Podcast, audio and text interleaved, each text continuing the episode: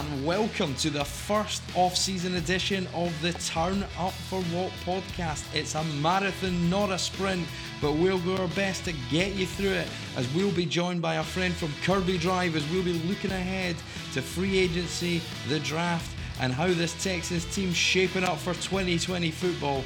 Let's get it.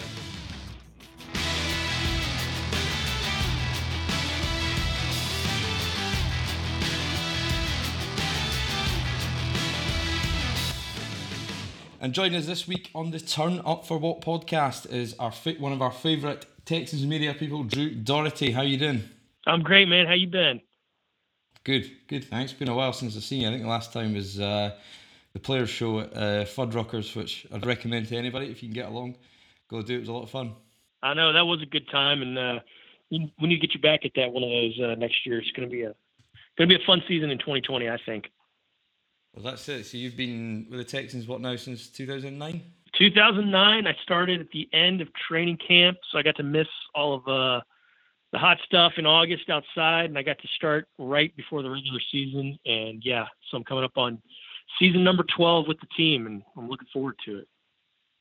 So it's season 10 for me now. So uh, I think it seems like been so many different. Well, I think there's been two two different expressions of the Houston Texans we've seen, uh, but there's been a couple of different uh, interesting ones in between. If you had two memories, one off field and one on field, what stands out in that 12 year span?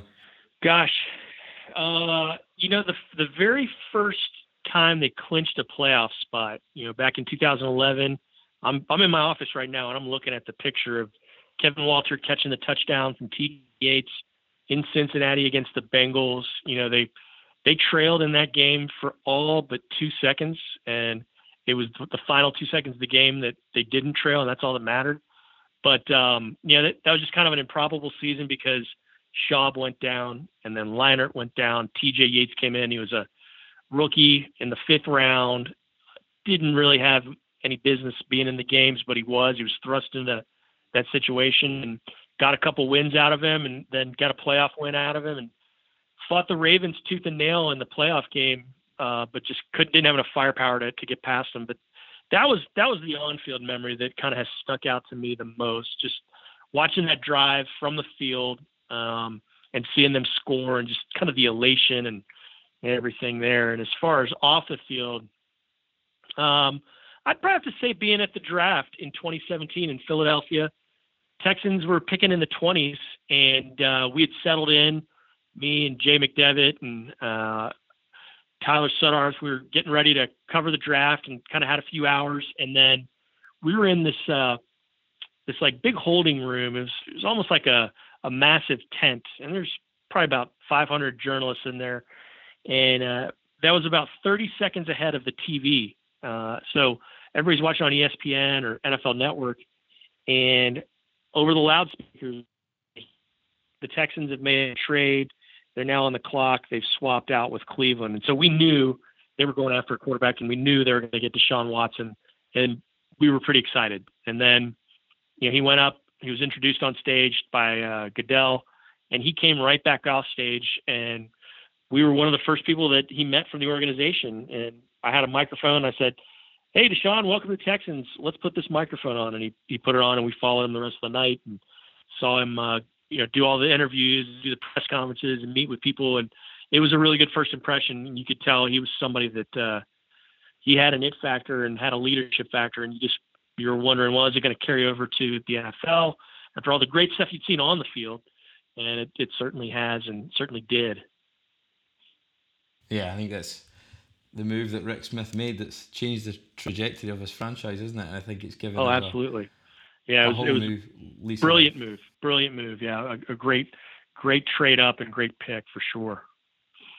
Yeah, and I think I think the, the price that they paid, you know, retrospectively versus some of the other ones, you know, with Goff and uh, and a couple of other moves up to the top of the board, it was re- it was pretty good value. Um, just to give, obviously they'd already sent that second to Cleveland for Osweiler, and then the uh, they, they traded the, the, first that year and the second next year, and it seemed you know like you do that trade hundred times out of hundred. But uh, yeah, I think Watson definitely has. I think for me the I suppose just being you know so far away from it all, you know, at, at times I think if kind of if I kind of split it into often or, or being there live and not, I think the, the, the, the moment that Watson came alive was when we were in Seattle, and uh, that game was just one of the you know craziest end to end shootout games that I've ever seen. And, it sure and, was. Uh, I think that it was crazy.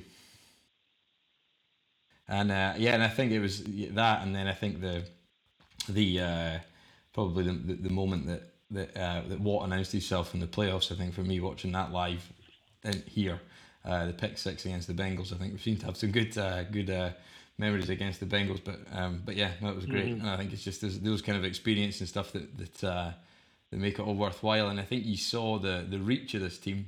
Uh, this season and, and the trip to London. I know you were over there, Drew. How would you sum up the experience? Oh, I was so lucky. I, I was so very lucky because the team came over two days before the, the game. They got there Friday mid afternoon, but I got to come and I, I got there on Tuesday morning because they wanted to kind of get you know a lay of the land and see what was going on, and they knew there were a lot of fans that were going to make a trip ahead of time, and we we value our fans, we love our fans, we wouldn't be here without our fans, and so we wanted to kind of feature what was going on, and so I got there Tuesday afternoon and. Uh, we hit the ground running, covering stuff, and we stayed. We're actually staying near the uh, the official pub of the, the Houston Texans, the Barrowboy and Banker. And we got to go all over the city on Tuesday, on Wednesday, on Thursday. And then Friday, we, we met up with the team and we had done a tour with uh, some other folks, like the cheerleaders. They'd gotten there a couple days before, too. But um, I was just so lucky because it's like you said, the reach was really impressive. I was being the youngest team in the NFL. I was kind of wondering, well, I wonder. I, I knew fans that would travel, but we'd also heard that well, London was Jacksonville's second home. Jacksonville Jaguar fans are all over London. It's going to be great. Well, once we got to the game, it sure didn't seem like it was a London home team. I mean, it was like a college game, if anything. And Texans fans were loud, and they were the louder side, and they had a reason to be louder because they wound up throttling um, Jacksonville. But it was a kind of a close game through about three quarters. But I thought Texans fans really showed up. They showed out. They did such a great job, and they were having fun the whole week there. I mean, every time we ran into somebody from from Houston or or who who was rooting for the Texans because they weren't all all those fans were not just from Houston. They were like yourself. Uh, there we, we we we talked to folks from Italy, from Germany, from Denmark, from Switzerland, from Spain, all over the place, all over Europe that had come over for the game, and I, I just I had such a fun time. I hope we get to come back to London or another part of Europe sometime soon. And I do think, and I know that the NFL wants to expand its international program. You know, they, they play the game in London, they play the game in Mexico City, but I'm sure they want to have games in Germany. I know eventually they want to get, get into Asia, get into Australia, but um, I hope the Texans selfishly uh, get to play again over in Europe because I love going over there and I love traveling and I just love seeing everybody and having such a fun time. And you know, it was it was a great great memory and, one that I'll always uh, you know kind of hold close to me. Yeah, I think it was. I think the one country you touched Germany there. I think that's the one country that stood out as the most uh, fans from anywhere else apart from the UK. And mm-hmm. uh, I think there's still a bit of kind of ill feeling there from the NFL Europe days because you know American football to in Germany is big and there's a great understanding for the game. So a Texans uh, road game or more like yeah, more likely road game uh, in Germany would gladly take it. And obviously Jacksonville have got two games. I don't think we'll probably go back this year, but um, but yeah, I think you know any any of uh, anything like that again. I think you, you couldn't recommend enough to, to, go. Apart from the, I laughed at the the story of. Uh, Johnny Harris and Mark stuck in uh, a taxi for two hours in the traffic because the, they couldn't believe that there was a place uh, a place that's got worse traffic than Houston, and it is it's called London. So yeah, I know. I, I think about it often on my drive home because I guess in Houston terms, I've got, it's not bad, but there are days when traffic's backed up and it takes about an hour to get home. But even when that's the case, I always think, well, always be in London as far as traffic goes. So, yeah, I'm not going to complain too much. Gave me some perspective, you know. well, yeah, I think it showed you last night. There was a music awards and um, and uh, in uh, one of the one of the Rolling Stones was pictured getting public transport to get there, and he, was asked why, and he said, "Because I don't want to wait in the traffic." So, so it tells Smart. you, yeah, so it's a, it's a seasoned Londoner, uh, but uh, and Ronnie Wood. Um, but yeah, no. So I think I mean the, the, the, London game was was probably you know a great moment. I think that what I took took out of it was the players, and you saw Hopkins and guys like that, and in the stand taking pictures with the with the uh, with the with the fans at the end, and you could see that the the noise and the uh, and the and the amount that the fans were into the game it obviously bled onto the pitch and uh, or onto the field rather, and it was um, it was tangible, and you could see. I've never seen players re- react like that in all the games I've been to. Yeah, over the last ten years, they they felt it. And he's a special case too because he has a real appreciation and a real love for soccer, and so he knows and and understands the history of what's gone on in that building, even if he doesn't know like you know every result from from England playing there, he still knows it's a kind of a sort of a quote unquote sacred place in terms of soccer stadiums. So he he liked being there. He loved being there, and then seeing the fans uh, that had traveled and that were showing up and showing the love, he just he wanted to reciprocate it. He talked about it in the press conference after the game. It was it was pretty cool to see, and he he had a lot of fun. The rest of those guys had a lot of fun, and it's hard not to have a good time when you're just rolling a team the way you did uh, that that day back in early November. But yeah, it was what a memorable experience. Deshaun Watson too. I mean, he was he was soaking it up afterwards as well, and it was it was really really cool. Yeah, I think so. I spoke to I spoke to DP on the sideline just as the players were coming off the field, and uh, it just yeah, he just it just felt like a, a, a real kind of sort of it felt like a moment. I think last season had a lot of moments like that where you felt the momentum was building, yeah, and the team were you know had the chance to do something. But it, that game is probably the most complete game that they played, defense and offense, and you know really complementary football. And you think if you look at the highlights from last season. Uh, whether it be New Orleans in week one, again, probably one of the top five games in the league last year. The New England game on prime time, the, the game that after I saw you when we drove up to Kansas City, and that was that was a you know a, a, special day. I know Mahomes was hurt, but the way they just throttled them, like you said in the in the second half, and just held the ball, you thought this team, if they can be consistent on offense, got something. No doubt, yeah. You're and you're right about the London game being, I think, the most complete all around because I mean defense really dominated, and they did that without J.J. Watt. It was that first game without Watt, uh, and then the offense was able to put points on the board. So yeah. It, and it's it's just a shame because you had stuff like that. You had the other games that you reeled off, and it's a shame because you know, the way the season ended, you know, nobody's happy uh, and nobody's satisfied because they they're it's like you're saying they do think bigger things are to come and and are in store. So yeah, it's it was a fun 28, 2019 regular season, but um, you know they, they want more in the years to come for sure. Yeah, and, and that's that's the thing. I think the what the the, I think the thing most fans would struggle with was just when the, the, the gap between when the highs were high and the lows were low. And if you looked at the Denver game the, or the Carolina game, you know that everybody in the building probably wanted back.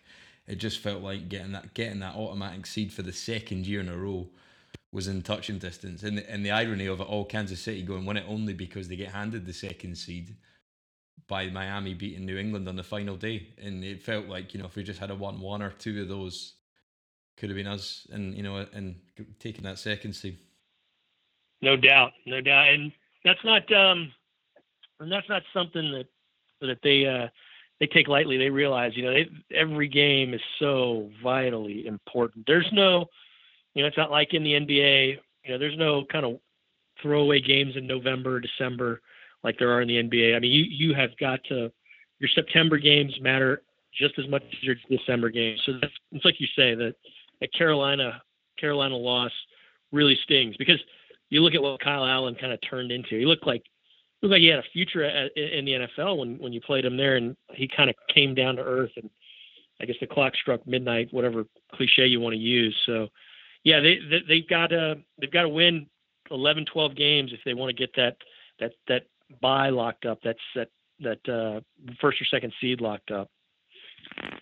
Yeah, I mean, there, there might not be a second season. We'll come on to that in terms I know, of the, the, some of the, the, noise from the CBA. Um, but yeah, I think that, that the, the Carolina game, particularly, I mean, Denver, you know, you can have bad days and the, and the game just ran away from you. But the, you know, I think there was two two ball deep deep balls at Watson hand, and if I think if you just had a connected one, I think it was one to, to Fuller and one to Hopkins. Even just one of those, mm-hmm. you probably win that game, and it just shows you the fine margins at, at this level and what it takes to you know, to make a run in the playoffs. It's not easy, and you do need that slice of luck. But I think in terms of the 2019 season, though, I think it'll be remembered for you know change in the front office and big trades. You know, obviously we look the departure of Jadeveon Clowney, we brought in Duke Johnson, we brought in. Um, uh, we brought in Gareon Conley halfway through the season as we're searching for answers at corner. But I think the, obviously the biggest blockbuster trade that was only just to be sort of eclipsed by the Rams trade for Jalen Ramsey later in the season. Uh, you know, one well, one full season down. How do how do we view the Laremy Tunsil and Kenny Stills? Don't forget uh, Trey, with Miami. Well, I like it because you've been searching since Duane Brown left for stability there at the left tackle spot, and you got it. You know, you traded for a guy who was a Pro Bowler, and he had played like a Pro Bowler before he got here, hadn't made it, but he made it this year. And I think if he cleans up the the false starts, you're going to see him get all Pro votes and, and maybe uh, All Pro consideration. But he he helped. You saw that the sack numbers drop quite by quite a bit uh, from 2018 to 2019. And I bet they go down lower next year because he's going to have a full offseason, OTAs, training camp, preseason with this offense. He got here for goodness sakes less than a week before the New Orleans game, and he was tossed out into the Superdome in Week One. Performed admirably, and for the record, that's still the loudest environment I've been in in the NFL. Uh, it was I, when I got home that night, I had a headache from the noise, and I, I was trying to like I didn't know why I had a headache. I was like, well, I've eaten enough.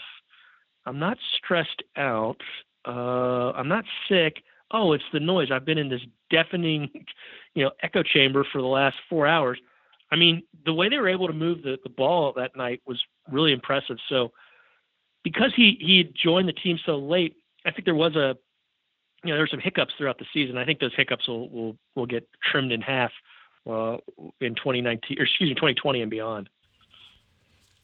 And on a on a personal note, I think Laremy Tunsil comes across as one of the most stylish, you know, in tune guys uh, for an unoffensive lineman that completely defunks the stereotype. How speaking to the, um, in the in the locker room or in the building, just what kind of character he is and, and uh, what's he like as a guy because he seems he seems like he's got it all, all figured out. Yeah, guy. He's he's a real smart guy, and pretty much all these guys are smart, but he's he's pretty darn sharp. And uh, you're, you're right, he does have his own style. There's a lot of guys in the locker room that have their own style. When you got Deshaun Watson in there and DeAndre Hopkins in there, you get the Laremy Tunsil as far as uh, their fashion sense. But yeah, I'm glad he's a part of this team because you could see if you go back and I don't know I don't know if many people have seen these videos just because when this happened, but the Pro Bowl in Orlando, he and, and Watson were there, and you can see they did some interviews together, and he's got his arm around Watson. You can tell they're just having a good time, and that's his quarterback, which he said many many times during the season, and he's he's got a, a real appreciation for him. But you can tell he's happy to be with that quarterback in this organization and in a spot where many, many bright things uh, are possible and are likely to happen.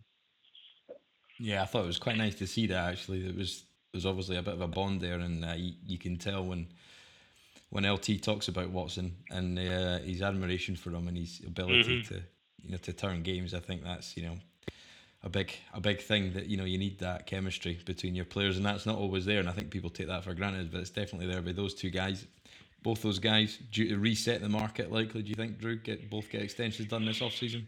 Yeah you know i don't i don't get into contract talk too much but yeah they the texans want them back. Bill o'brien was upfront about it in the season ending press conference. Don't know if they'll sign this year. It would make sense if they did. I know that they want they would like to get them uh, taken care of if it's not this year it's next year but yeah they love those two they're cornerstones to everything you want to happen if you want to be successful down the line. So, yeah, I mean, it would not surprise me in the least to see them um, get signed or, or, have something happen this offseason. We'll know more, obviously, in, next Tuesday. That's when Bill O'Brien is speaking at the combine. He'll have his press conference, and it's going to be the first time he's talked um, to the media since that day after the season ended press conference. So, going to be interesting to hear what happens because, I mean, all this stuff is breaking. You and I are talking uh, at four o'clock Central Time on Thursday, and just you know minutes ago we heard the the, the news about the CBA from the, the NFL side. We'll see what the, the NFLPA says. We'll see who else has gotten cut, you know, free agent wise around the league, because that's a, a big factor in all the stuff that he gets asked about. So there will be some nuggets of information, I'm sure, that come out from from O'Brien. But yeah, ultimately to answer your, your question, I think Watson and, and Tunsil are going to be back for sure. Yeah, I think. I mean, there's just those kind of guys, and Zach Cunningham falls into that category as well. I think, I think just so important for this team and mm. cornerstones, blue blue chip pieces, if you like, that you know that you just can't let walk out walk out the building. Obviously, there's some, you know, there's a lot to be decided, but it, you know, and it it plagues them, and it, it feels an injustice in many ways. I was in NRG when uh, Fuller had his best game of the season last year, three touchdowns against Atlanta. He looked electric. He should have probably had two in, in the in the week against Kansas City, apart from a couple yeah. of drops. Um, if he can piece a 16 game season together healthy, how great could he be, and how great could this offense be? Well, you could go to the Super Bowl, I, and I am not. I don't think I'm being dramatic no. by saying that. No, I mean, if, yeah. if if he's there and he's playing the whole season, I mean he just he opens so many things up. I mean, you saw it in the first half, first quarter really against Kansas City. We've seen it so many times throughout the history here, but or his history here, but he does just does so many different things. And lo- the main thing is he loosens up opposing defenses. Like they they just cannot commit and stop one faction of the the the uh, the Texans offense because you always got him there. And then now that you've added Duke Johnson and you still have Stills and you've got the greatest in the game in Hopkins, makes it really tough. And then your quarterback can run and pop you with that. It just opens everything up. And yeah, I mean, I, if he's if he is healthy, the sky's the limit. But he's got to stay healthy, and that's that's something that's frustrated him. I know more than anybody else because we as you know Texans fans, it's it's tough to see, and the coaches I know, it's tough. But nobody's you know agonizing more about it than he is, and it's something that's weird because he didn't get hurt when he was at Notre Dame. He didn't get hurt in high school. It's just been something weird with his his hamstrings and his groin once he got to the NFL. Yeah, I hope he can figure it out. I know it's been this will be his he's uh he's four, is it fourth year in the league? So I think it's it's it's it's tough to see a guy like that because when you see him on the field, you know, live in front of your eyes, he is just electric and he's uh-huh. got a gear that most players just don't have and it just felt like a recurring theme last year. Oh, Fuller was on the field, we probably could have won this, you know, and it just it just feels like he's missing out, you know, potentially on on you know the the, the career he could earn in the in, but I think he's well respected in the league, and you hear that around around the uh, around oh. the league as well. And I think oh, yeah, another guy who yeah, he's the defensive coordinators. They got a they got a, a they got their hand their hands full when when you got to account for that guy for sure.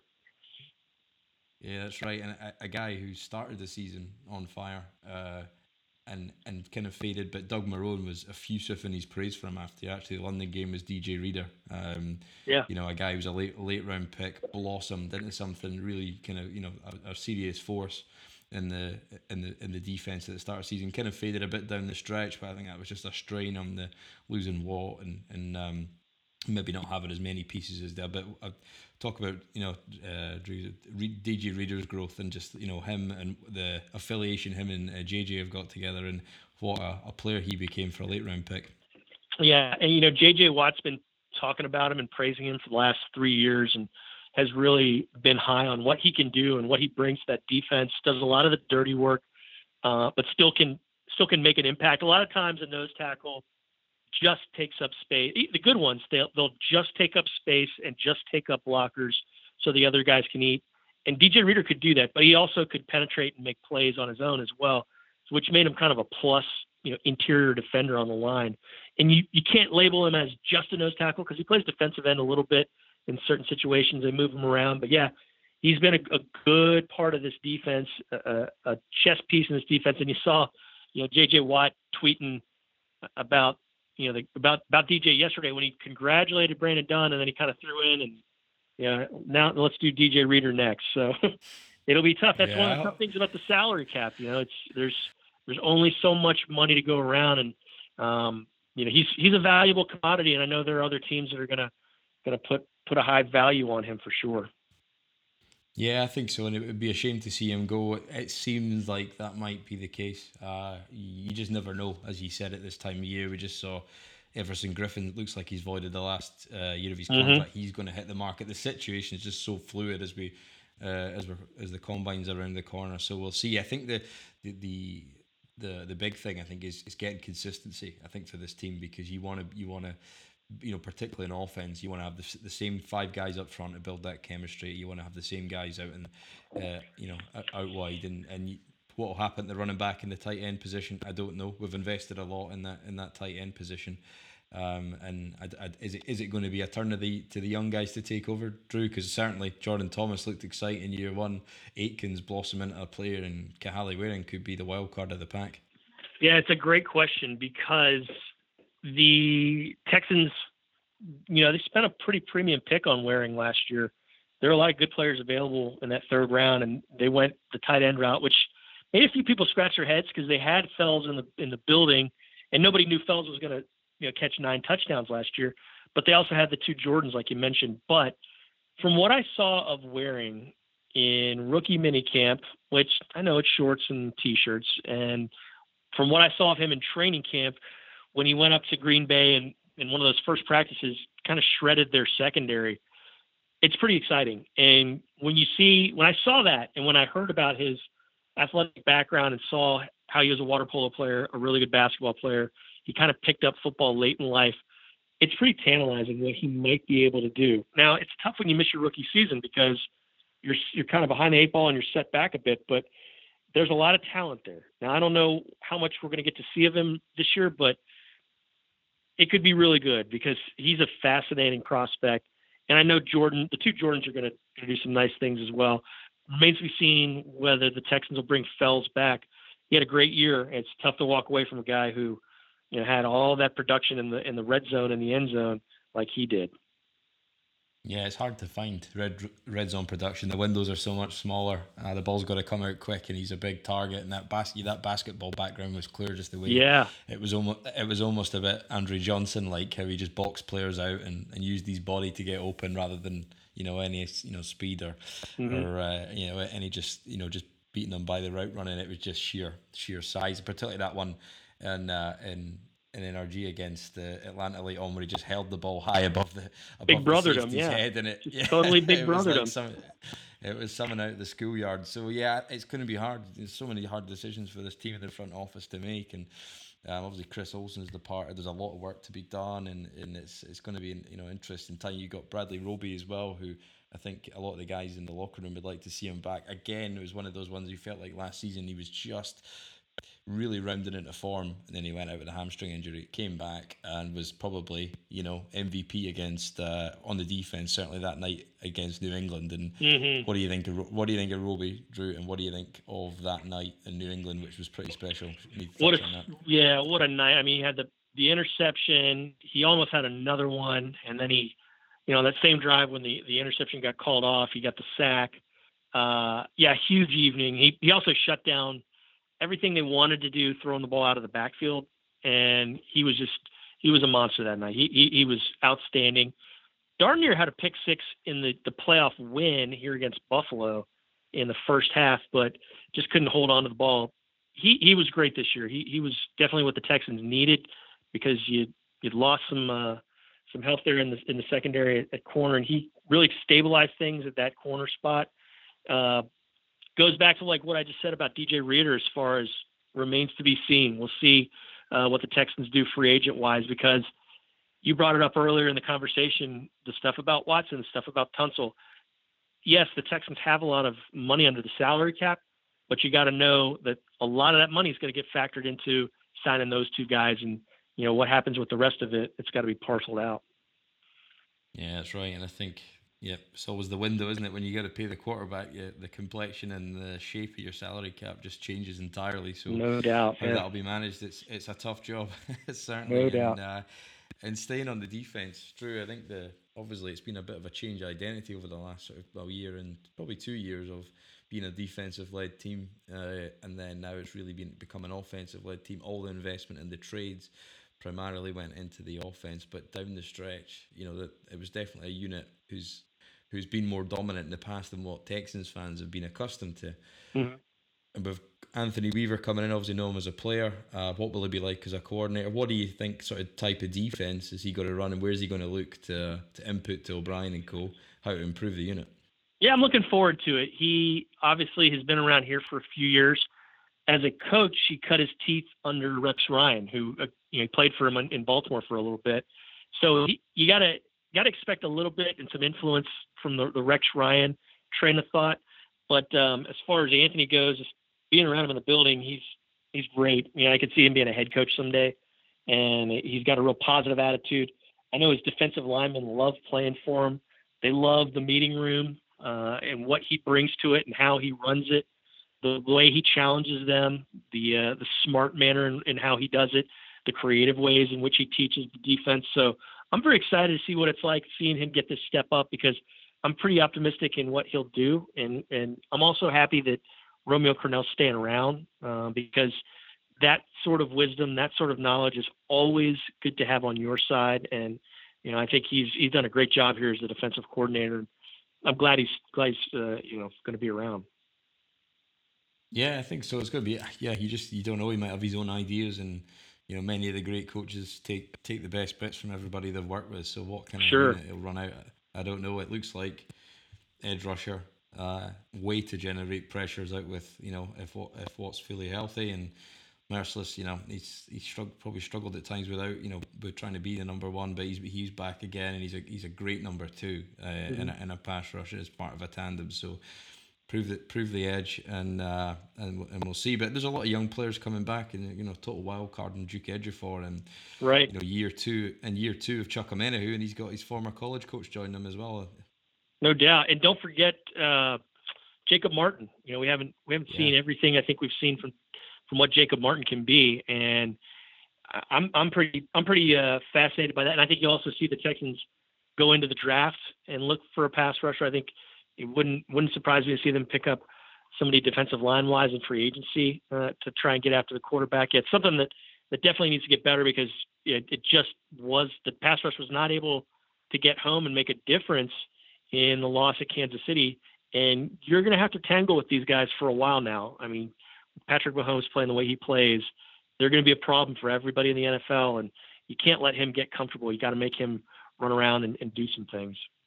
Although he does things yes. great on the run too, but you want to want to get after him because you were able to get after him and able to uh, to mess with him in the win. And I know he was injured, but still, you the guy you just brought up, Omenihu, knocked the ball loose, had a strip sack, and and and helped kind of cause some havoc in the win at, this, uh, Kansas City in October.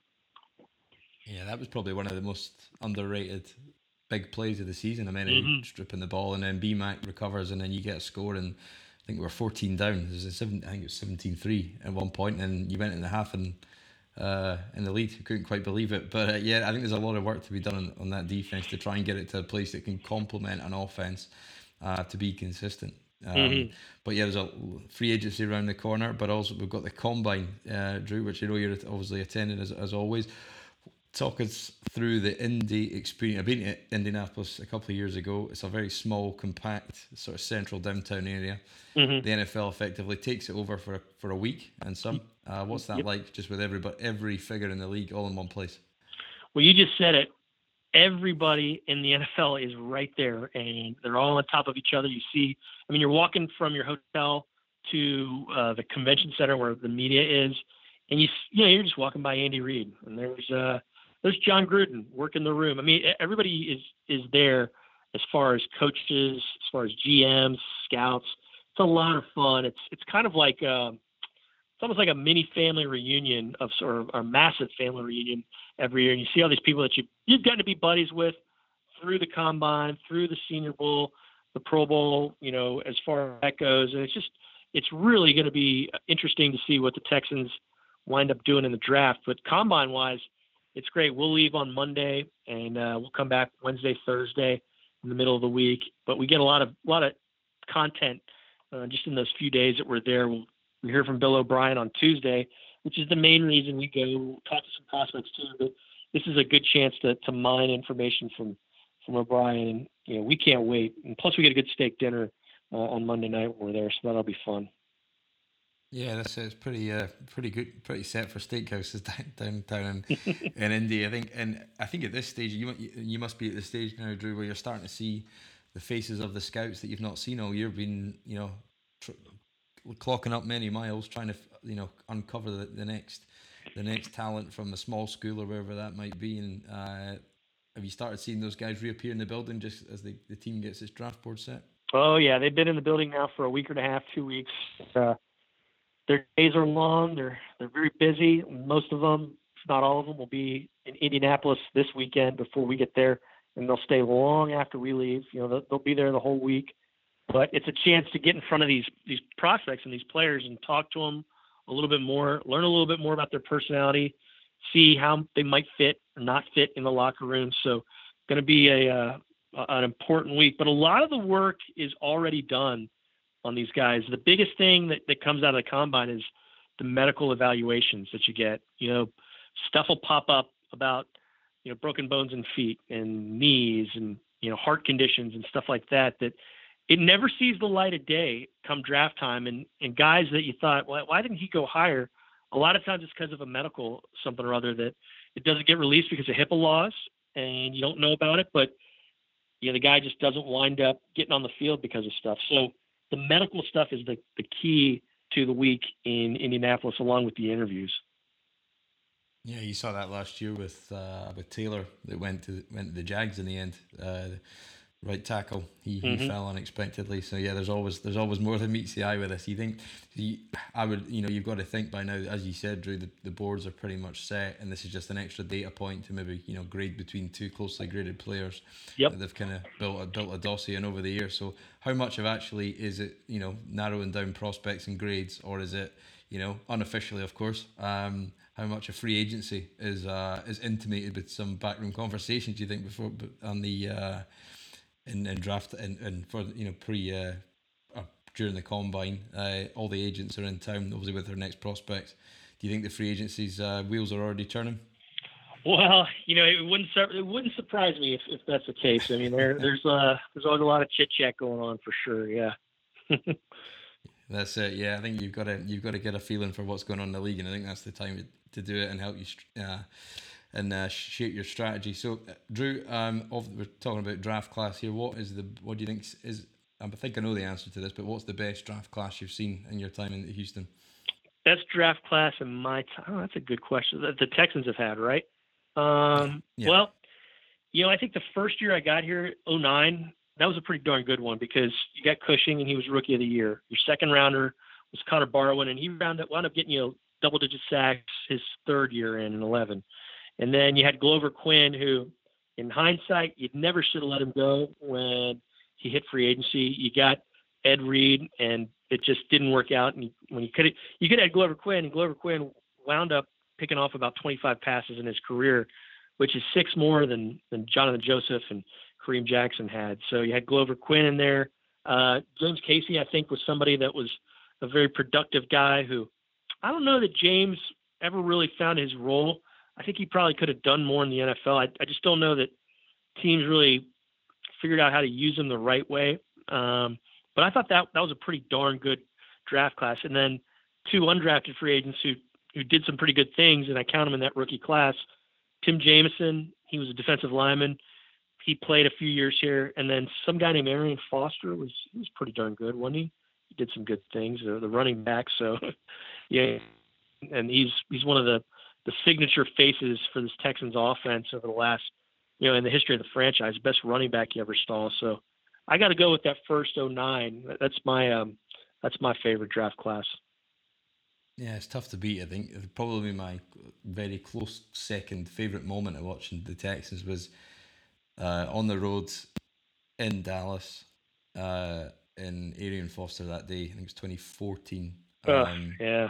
Fitzpatrick uh, the atmosphere was incredible. It was sure probably was. 50, you know, it was for at least 45, 50% Texans in there. Uh-huh. And, uh, and, and the way Foster would used to glide over the field, he didn't even look like he was, he was, he was going that quick, but he just seemed to find a way against, uh, against DBs and, and, and linemen and linebackers, and he was mm-hmm. he was great to watch, wasn't he? I think in you you, you never know if, if, if this off season to be trying and get a marquee running back. I don't know. It's hard to hard to do that. Perhaps not free agency, but seems to be a lot of good ones in the draft coming out this year. Because you know when you've got a good guy that's a bell cow who is just that extra level. And Carlos Hyde did a great job last year, but he was great to watch. Have you got any memories of that game in Dallas? I know I've heard you talk about it a few times uh, with Johnny Harris and Mark and stuff like that before. I think it was a real it was a real kind of uh, moment for me. I thought I'm gonna have to keep coming back for this. Oh yeah, that that 14 game was awesome. That was like a college game. Uh, you mentioned 40 40 percent, 45 percent. I mean, it was so loud for the home team. I mean, Tony Romo talked about how they had to go to a silent count, and you're starting to see more of that across the league. Um, you know, road fans coming in and making it louder for uh, for home teams, just because of the way secondary ticket market has has kind of opened up. But that's like that's another subject for another time. But anyways, uh, yeah, that that Cowboys game went to overtime. Ah, it was so close. Dez Bryant was covered perfectly by Jonathan Joseph, and Dez Bryant just made a play. You know, he, he came up with it at the end, and they were able to kick the field goal. But yeah, what a magnificent afternoon. Texans, luckily, four years later, won the overtime game here against the Cowboys, and that's uh, that's the last time we beat them, and that's the last time we played them. So that was good. Yeah, I was there for that. I think that was one of the nights that you thought it just it looked like we should have been so far ahead by halftime, uh, and then it ends up go, it ends up going to overtime, and you thought I think we're gonna might drop this one when we were the the clear clear better team or clearly the yeah. better team. Yeah, it was. It was a good, yeah, it was a good one, I think, and um, yeah, I mean, there's so many memories watching this team, I think, and it's uh, 2020 shaping up nicely, I think, and that's that's uh, that's for sure. So we're just we touched earlier on, uh, Drew, just finally on the on the CBA looking like. Uh, obviously, there was the statement came out, which just saw an email there just before we jumped on. 17 game schedule, uh, potentially. I've seen also talk of a neutral venue uh, and additional teams in the playoffs. What do you think of it? Because you, and I've heard you talk about this before, you see these guys in the building and the impact it takes on their bodies. How do you think feasible. Russell Okung's been very vocal about it, um, about not, not being in favour. We'll find out if the, the NFLPA is, but what do you think of firstly the 17 game schedule and then impact on these guys' bodies?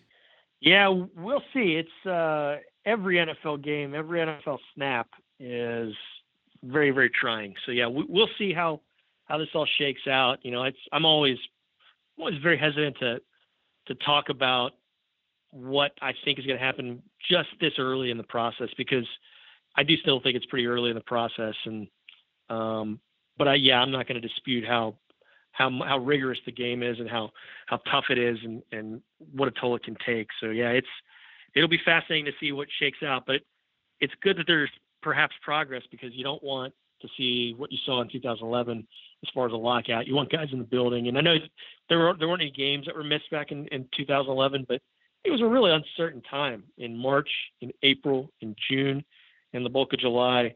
You know, there was a real fear that you, know, you might miss games or might not be stuff to do, and uh, that affects a lot of people. Uh, and and you don't don't want to see anything like that happen again. So I think that's a positive that a year ahead of time they're they're already um, very talk of negotiation like this and and whatnot. Yeah, I think I think it's. Uh it's, it's good. I think. I think the NFL were were you know determined to make it happen in the hundredth year or into next year. Uh, but yeah, I think how and how weird was 2011 as a lockout year. Weird. I mean, just incredibly odd. You know, we had to from the content side of things. It was things. It was just really tough to.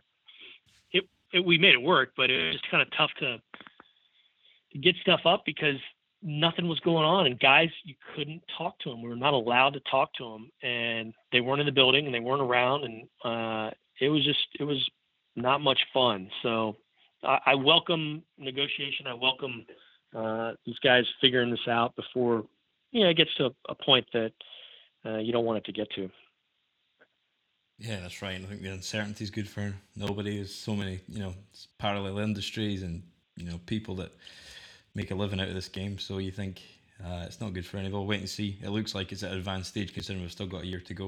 Um, yep.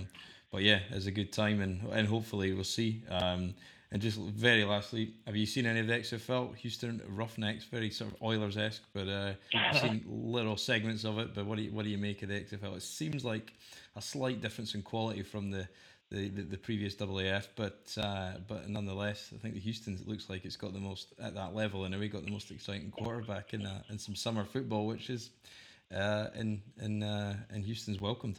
Absolutely, I'm I'm all for more football and, and more people getting a chance, and it's it's been fun to see them do so well, and uh, I hope it keeps up. Title game. I hope they're playing a home title game uh, that day after the draft wraps up here in in uh, in April. I, I, it's been fun to see. It's it's been really cool. And there's a couple guys. There's a Texan, a former Texan, on every single NF, XFL roster, and you got Charles James, who's one of my all-time favorite Texans, playing here locally. So that's been cool to see, and uh, you know I, I like it. I, I've I've been a fan of it. Yeah, Charles James, great character, hard knock star, and uh-huh. I don't think we'll ever forget the, forget the Thursday night game beating Cincinnati. Uh, yeah. He had a whale of a game that night. Uh, TJ Yates again, but uh, we could probably go on forever, uh, Drew. So I'll uh, thank you very thank you very much for your time and joining us on the Turn Up for What podcast, uh, talking Texans from the Great British Isles. We'll definitely need to have you on again, sir. Thank you for your time. Hey, I really appreciate you having me on, man. I'm, I'm always happy to talk.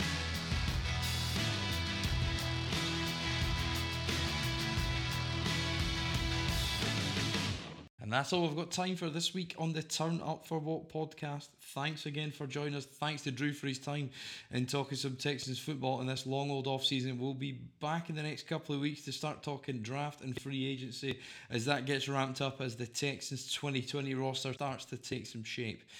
Wherever you're downloaded from, wherever you're listening from, thanks again for listening, and we are Texans.